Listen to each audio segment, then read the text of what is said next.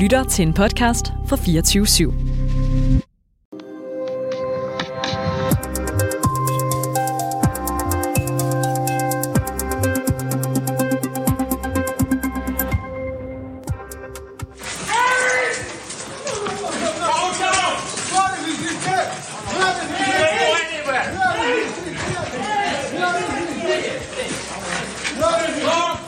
På scooter og cykler har dusinvis af migranter bevæget sig ind til den russisk-finske grænseovergang. Her bliver de mødt af vrede vagter i refleksveste, som skubber dem tilbage. Men de her migranter står slet ikke alene, for knap 900 asylansøgere har nemlig banket på ved den russiske grænse til Finland alene i november. Og den usædvanlige stigning har lagt et massivt pres på Finland.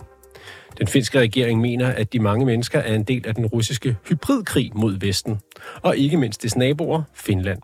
Vi dykker ned i grænsestriden i konfliktzonen. Mit navn er Oliver Bernsen.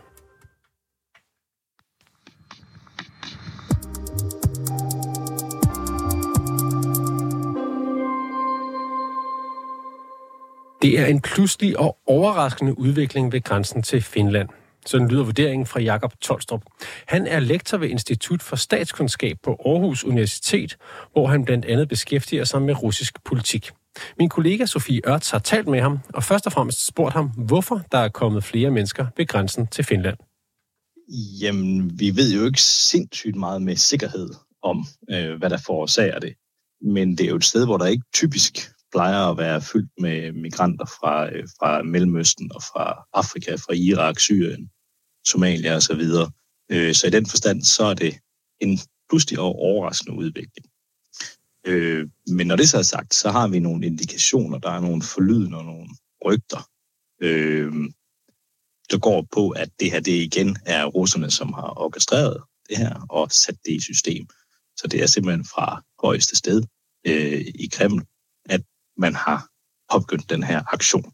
Og det, der yderligere taler for, at, at, øh, at det her det er Ruslands værk, jamen det er, at vi har set det ske tidligere. Så vi har set noget lignende ske tilbage i 2016, også ved den finske grænse. Og vi har set ting lignende ske ved den belarusiske grænse efter det her forfalskede præsidentvalg i 2020, hvor Lukashenko tæskede sig til at fastholde magten, og Rusland angiveligt hjalp ham med at orkestrere den migrantkrise, hvor man sendte en masse migranter ind mod Polen og Litauen. Vi vender lige tilbage til de her teorier, der måtte være om øh, Kremls øh, bagtanker, mulige bagtanker mm. øh, med det her. Men hvad ved vi egentlig om de personer, som, som øh, banker på ved den finske grænse og har gjort det i, i nogle uger nu? Jamen, altså, vi ved ikke, det er ikke noget, jeg ved så sindssygt meget om præcis, hvad det er for nogle personer, udover at det er nogle personer, som sagt, fra mellemøstlige lande, fra øh, afrikanske lande, og så er det nogle personer, som selv kommer med nogle historier om, at de øh, for eksempel er fløjet til St. Petersborg, og så øh, efterfølgende blevet kørt med taxa til den russiske grænse. Øh, altså, og de, mange af dem de er kom, ankommet på nogle nye cykler, der er cyklet hen til de her grænseposter. Her, ikke? Så det virker enormt øh, velorganiseret, og det som, som øh, hvad kan man sige, forlydende, de går på, jamen det er, det er folk i præsidentadministrationen i samarbejde med Indrigsministeriet, som ligesom har sat det her, øh, orkestreret hele det her pres mod den finske grænse. Ja, for Finland, øh, de finske myndigheder har jo også været ude og udtale, at det her det må være Rusland, som hjælper øh, asylansøgere med at nå op til, til grænsen. Og både Finland og også EU kalder det faktisk for en del af en russisk hybridkrig. Virker mm. det øh, realistisk, øh, som du ser det? Altså, som sagt er det jo ikke første gang, vi ser det her, og det er ikke første gang, at der har været forlydende om, at Rusland har været aktivt involveret i, at det skulle ske. Så det taler for, at det igen er, er et, et, et, hvad kan man sige, et, et våben, som Rusland har i arsenalet og bringer i spil, når de har brug for det. Og årsagen her er jo sandsynligvis Finlands optagelse i, i NATO i april 2023. Siden da, der har det, er det bare gået værre og værre med det russisk-finske forhold. Øh, vi har haft, øh, at man har smidt diplomater ud, øh, først i Finland og så i Rusland. Rusland er lukket for øh, adgang til den finske ambassades konto. Øh, vi har haft de her brud på telekommunikationskabler, øh, i, hvad hedder det, og brud på, øh, på gasledning fra Estland til Finland. Ikke? Så der har været en hel masse sådan alvorlige bump på vejen hen over det, det seneste år. i det her russisk-finske øh, forhold, og det, her, det synes så at være kulminationen på det indtil videre.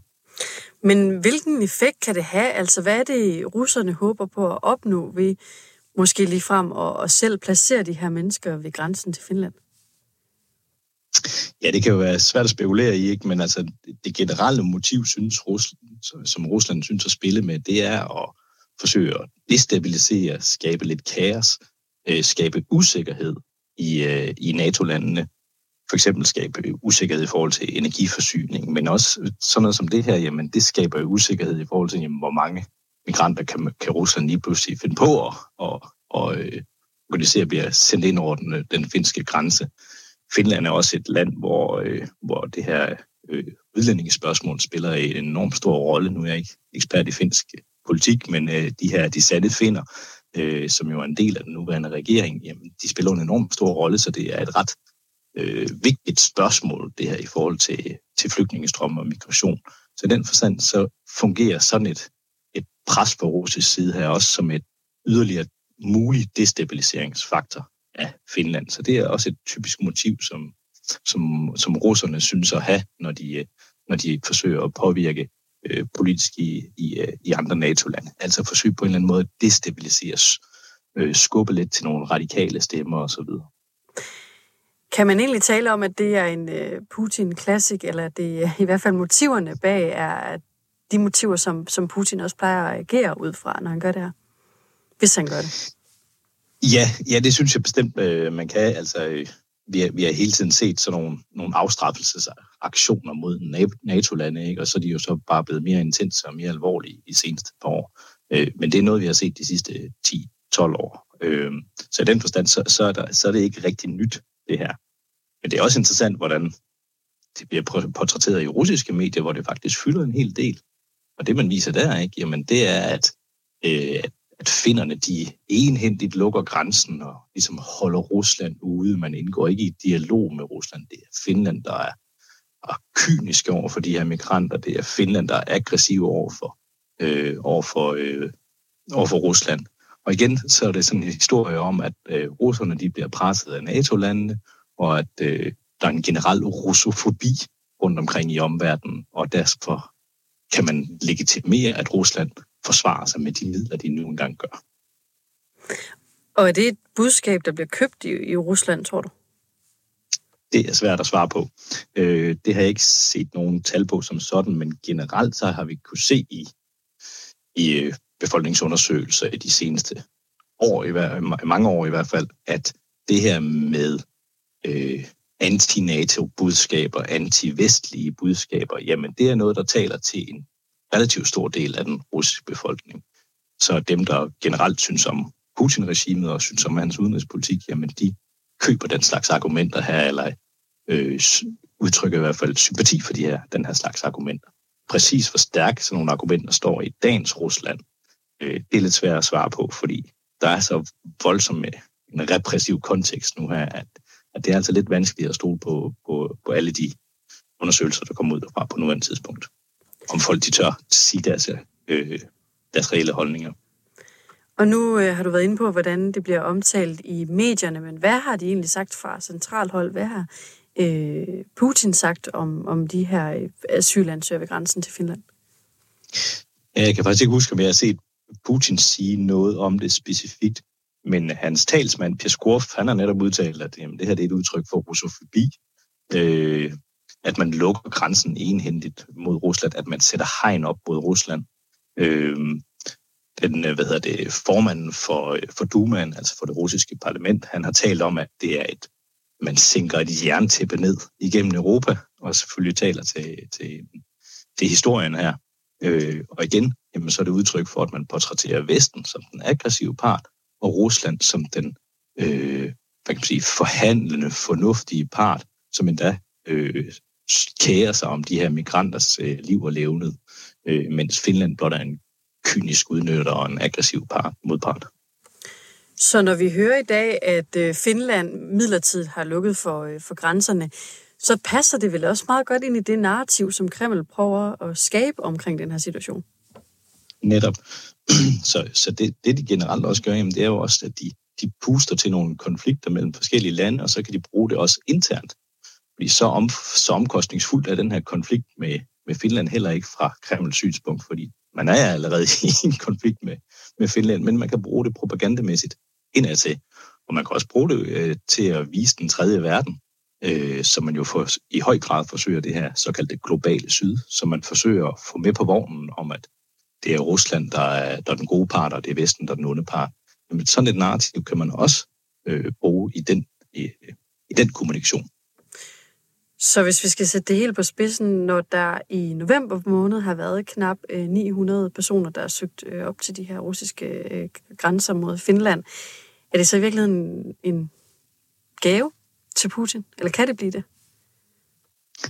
Altså, det er jo, jeg tror ikke, det er noget, der virkelig for alvor rykker opbakning til Putin, sådan noget som det her. Men det taler ind i den her konstante strøm af konfliktscenarier, konstante strøm af fortællinger om Vesten som en aggressiv part.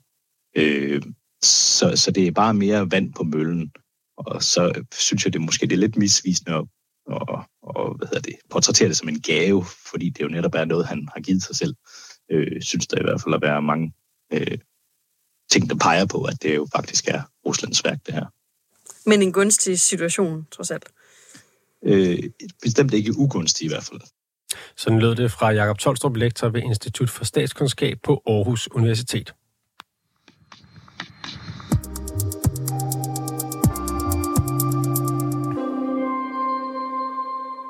Jesper Sølg, velkommen til programmet. Godmorgen. Godmorgen. Du er nordisk korrespondent for TV2 og har fulgt udviklingen i Finland. Som vi også hørte i interviewet med Jakob Tolstrup, så har Finland midlertidigt lukket den sidste åbne grænse til Rusland indtil den 13. december. Hvad håber man på at få ud af det?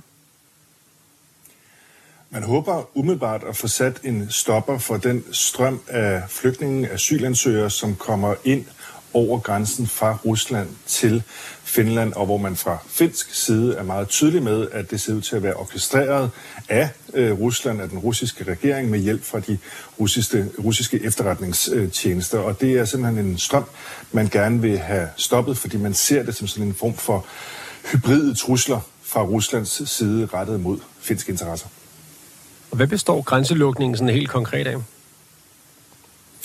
Den består i, at øh, samtlige af de øh, godt otte grænseovergange, der er mellem Finland og Rusland, der kan man ikke længere tage, tage sig over sådan som almindelig øh, borger. Og det galt i første omgang de fire sydligste grænseovergange, altså nede omkring øh, øh grænsen nede ved Helsinki over mod øh, St. Petersborg. Så lukkede man dem øh, i første omgang. Senere hen nogle af de øh, øvrige, lidt længere oppe i, i landet. Og så til allersidst øh, her i, i løbet af i dag, øh, der har det så været den allernordligste grænseovergang helt op i, i Lapland, hvor det i øjeblikket er en minus 20 til minus 25 grader. Det gjorde man i de her ryg, fordi man hele tiden så, at den her strøm af asylansøgere rykkede sig længere og længere mod nord, og så blev de sendt ind over grænsen jo højere oppe, jo efterhånden som der var åbne grænseovergange. Der er dog et par enkelte undtagelser, blandt andet den eneste grænseovergang, som har godstransport, den er stadig øh, åben.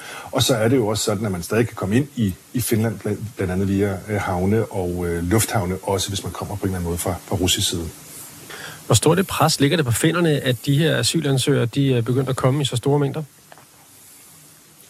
Men det er lidt øh, samme scenarie, som vi snakkede om før, at det her kan godt bruges i, i Rusland. Altså Finland har i det her tilfælde stået over for en situation, hvor de kun kunne vælge dårlige løsninger. Der var ikke nogen gode løsninger at, at vælge. De er jo fuldt ud klar over i, i Finland, at, at det her også kan bruges propagandamæssigt af Rusland, blandt andet med at, at sælge sig selv som, som dem, som i virkeligheden vil asylansøgernes bedste over for det globale øh, syd, udstille Finland som hyggelere, som siger, at de står op for menneskerettigheder, retten til at søge asyl, og alligevel lukker de grænsen ned. I det her tilfælde, der har den finske regering så valgt, så at sige, at acceptere, at den pris må man betale, at det kan bruges propagandamæssigt i Rusland, fordi at de ikke kunne acceptere en situation, hvor der kom sådan en, så at sige, en bølge af asylansøgere ind, hvor der også kunne være, det er det, den finske regering siger, elementer af sikkerhedsrisikoer rettet mod finske interesser blandt de her øh, personer. Og så var der også det sådan lidt mere menneskelige aspekt af det, at man i det her tilfælde sendte asylansøgere fra lande som Somalia og Irak osv. hen over grænsen på tidspunkter, hvor der var minus 10, minus 15, minus 20 grader på cykler, og det kunne være en potentielt rigtig farlig situation. vil lige prøve at uddybe det med øh, sikkerhedsrisici øh, i forhold til Finlands sikkerhed, øh, nationens sikkerhed? Ja, altså det, det som der jo er, er, at i sig selv kan Finland godt håndtere en situation, hvor der kommer, lad os sige 800 eller 1000 asylansøgere. Det er der plads til i det finske systemer. Og Finland er jo også et land, som, som øh, sådan set følger øh, de øh, konventioner, der nu engang er, retten til at søge asyl osv. Men øh, der er to elementer. Den finske regering peger på, at, at det her det er så orkestreret, så ideen om, at det alle sammen er, er borgere, der på den en eller anden måde lige pludselig dukker op ved den finske grænse og har brug for asyl, den er meget, meget lille. Og så har den finske efterretningstjeneste sagt, uden at gå i detaljer, at der er blandt de her personer, der kommer over, personer, som potentielt kunne være en sikkerhedsrisiko mod finske interesser. Og det er blandt andet de grunde, man har brugt for at, for at lukke ned for grænserne her. Altså er det spioner eller terrorister, er de bange for? At det har de jo ikke øh, uddybet øh, fuldstændigt. Det har de blot sagt, det er, at der findes risici mm. øh, for ja. finske interesser blandt de okay. personer, som øh, er kommet ind. Vi hørte tidligere i programmet, at øh, flere end 900 personer er ankommet til den finske grænse fra Rusland alene i november. Hvad skal der ske med de her migranter nu, hvor grænserne bliver lukket? Det, som man jo har set tidligere, det er jo ikke første gang, at, at Finland bliver udsat for øh, en så at sige, sådan påvirkningskampagne eller sådan en hybrid trussel som det her. Det gjorde de også tilbage i, i 2015-2016, og der er nogle erfaringer at trække på for dengang. Blandt andet, at mange af de asylansøgere, som blev sendt ind over grænsen fra Rusland til Finland, ikke var nogen, der lige var kommet ind øh, og var en del af en ny flygtningbølge. Det er folk, som har siddet i en eller anden form for limbo i Rusland igennem længere tid, og så får de lige pludselig præsenteret muligheden for at komme til Vesten, for at komme til Finland, og så bruger de øh, den. Det vil sige, at mange af de her personer har et sted at tage tilbage til i Rusland. Det er i hvert fald formodningen i, øh, i, i Finland. Det er ikke nogen, som fuldstændig øh, nu står midt øh, ude i ingenting og ikke har nogen øh, muligheder. De kan gå tilbage til der, hvor de var tidligere. Men det, der selvfølgelig er faren, og det har vi jo set i andre øh, tilfælde, blandt andet ved nogle af de baltiske grænser og andre steder, det er, at der kommer til at være nogle af de her mennesker, der kommer til at sidde oppe i det høje nord og potentielt forsøger at tage sig over udenom nogle af grænseovergangene, eller bliver fanget i sådan et ingenmandsland. Og når det er minus 15, minus 20 grader, så kan det være potentielt livsfarligt. Hvad har den finske regering tænkt sig at gøre for uden at lukke grænsen? Klart, man forsøger jo at have en eller anden form for dialog med de russiske grænsemyndigheder, fordi det her det har også en pris internt i, i Finland. Der er blandt andet et, et russisk mindretal, som jo nu så ikke kan besøge deres familier. Der er nogle forskellige former for forretningsforbindelser, som man ikke kan øh, vedligeholde på det her. Der er kritik af, at man lukker grænsen ned, også fra menneskerettighedsorganisationer, som jo siger, at folk har retten til at søge asyl i, i Finland, og Finland kunne, burde kunne håndtere det antal, som kommer ind over grænsen nu her, uanset de sådan storpolitiske finurligheder og det spil, der bliver øh, brugt mod Finland her. Så de forsøger at have en dialog, men i virkeligheden er det jo en tidsbegrænset grænselukning, et forsøg på at normalisere situationen, og så håber man at kunne åbne op øh, igen, og at der så ikke kommer til at være de her bølger af asylansøgere, der bliver sendt ind over fra, fra Rusland til Finland.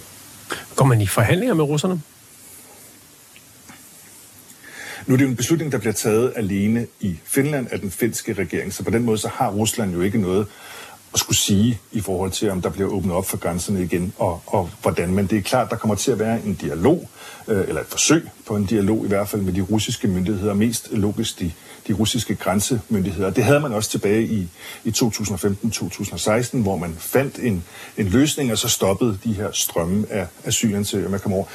Problemet selvfølgelig er bare, at situationen er lidt anderledes nu her, fordi at Finland så tydeligt har meldt ud, de har skiftet, eller øh, valgt side, så at sige. Tidligere var de jo alliancefri, nu er de en del af NATO, meget tydeligere en del af den vestlige klub, og det betyder jo også, at skal man sige, nogle af de forhandlingsforbindelser, der har været mellem Rusland og Finland tidligere, de er ikke helt så solide mere. Hvad har der været af reaktioner på, på lukningen af grænsen?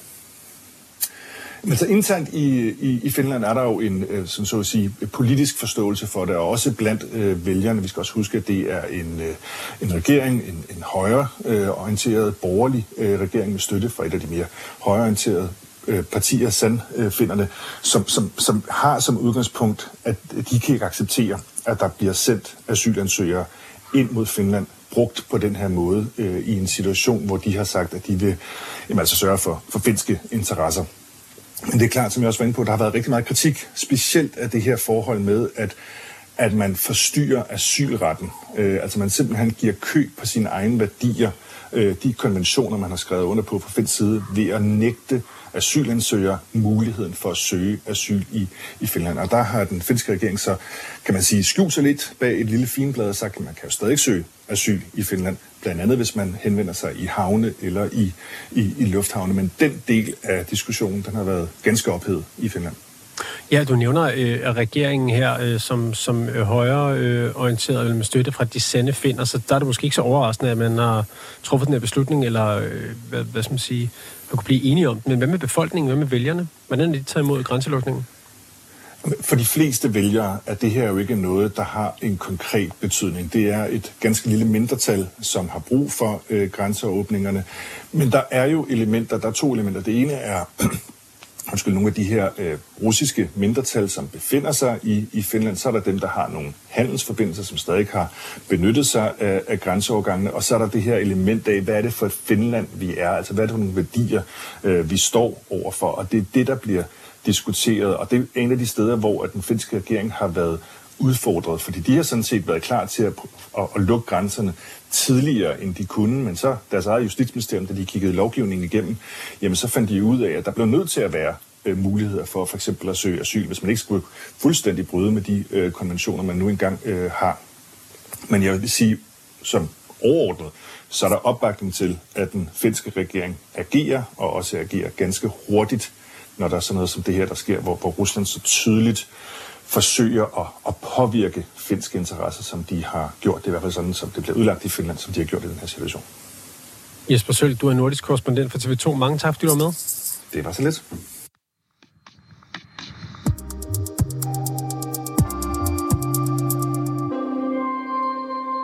Du har lyttet til dagens, ud, dagens afsnit af Konfliktzonen 24-7's udenrigsmagasin. Sådan skulle det lyde. Mit navn er Oliver Bernsen, og Samuel Kro Larsen produceret, og Sofie Ørts er redaktør. Du kan lytte til programmet direkte mandag til torsdag fra 8 til 8.30, men du kan selvfølgelig også finde det som podcast.